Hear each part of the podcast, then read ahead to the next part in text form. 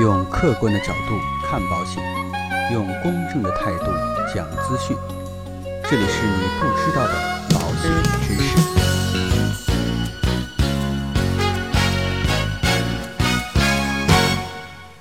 好，各位亲爱的朋友们，大家好！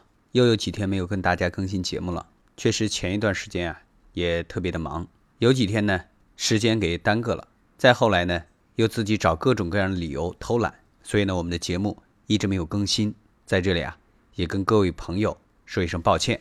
今天呢我们跟大家一起来聊一聊啊，有很多的营销伙伴心中的一些疑问和困惑，就是有关于返佣的问题，到底我们说这个返佣是对还是不对呢？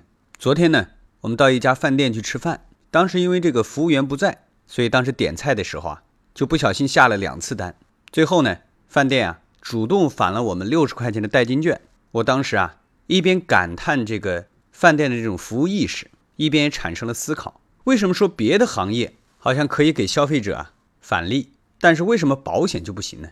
想了又想啊，终于找出了一些原因，但是仍然没有想出来到底为什么要禁止。我们首先来看一看啊，禁止返佣的相关的制度，在保险法第一百一十六条里边是这样说的：保险公司及其工作人员在保险业务活动过程当中啊，不能有下面的行为。第一个是给予或者承诺给予投保人、被保险人、受益人保险合同约定以外的保险费回扣或者其他的利益。在保险行业当中呢，很多消费者权益保护措施都是来自于保险监管的规定，但是啊，这一条禁止返佣，则是直接来自于保险法。保险公司呢就欲哭无泪。其实你可以想一想啊，现在就连你去买个药，那个药房啊，都可以用积分来兑换各种各样的洗衣液呀、肥皂啊之类的东西。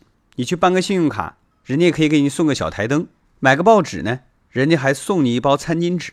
难道保险公司就只能对消费者说一句“我们只能赠送一个保单包邮”吗？确实是这样的。按照我们的法律，确实应该这样去理解。那我们就一起来谈一谈，到底为什么要禁止返佣？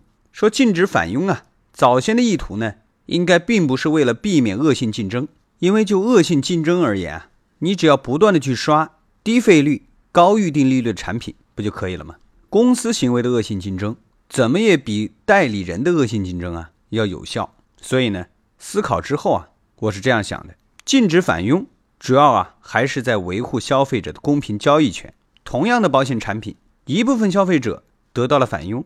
另外一批消费者呢，原价购买，这之间的差异啊，确实还是很大的。如果说返佣之风一旦盛行，消费者的公平交易权将会受到严重的挑战。然而，到底这个禁止返佣的法律法规有没有得到良好的执行呢？其实啊，大家现在可以去想一想。当然，提这个问题啊，并不是说代理人违规返佣的这种送礼情况仍然存在，而是其实啊，现在很多的保险公司。把这种反佣的形式已经变成了额外赠送其他服务的这种形式。根据保险法的原文，我们可以看得出来，保险公司呢不能给予投保人、被保险人合同约定之外的其他利益。也就是说啊，根据我们的保险法，保险公司提供的像健康体检呐、基因检测呀、客户服务节啊、VIP 活动啊、积分送礼啊等这一系列的优惠，都是不应该有的。但是啊。现在又有几个公司真正没有这些服务和活动呢？那这些服务到底应不应该有呢？应该，能不能写到合同里边呢？当然是不能的。那你说这些服务公不公平呢？也不公平。合法吗？这个啊，确实不好说。重点是啊，禁止返还保险合同之外的其他利益啊，我们只说变了一种方式服务客户了。其实如果说真正按照我们的法律法规的条文去讲，我们这一点并没有做的。特别的完善，对于消费者来说呢，只要能够获得优惠，就会获得额外的消费的满足感。现如今呢，商场有打折，饭馆呢有团购，网购呢还有折扣，银行呢也会有一些小礼品的赠送。只有保险可做的寥寥无几。所以各位朋友们，你们觉得到底应不应该禁止返佣呢？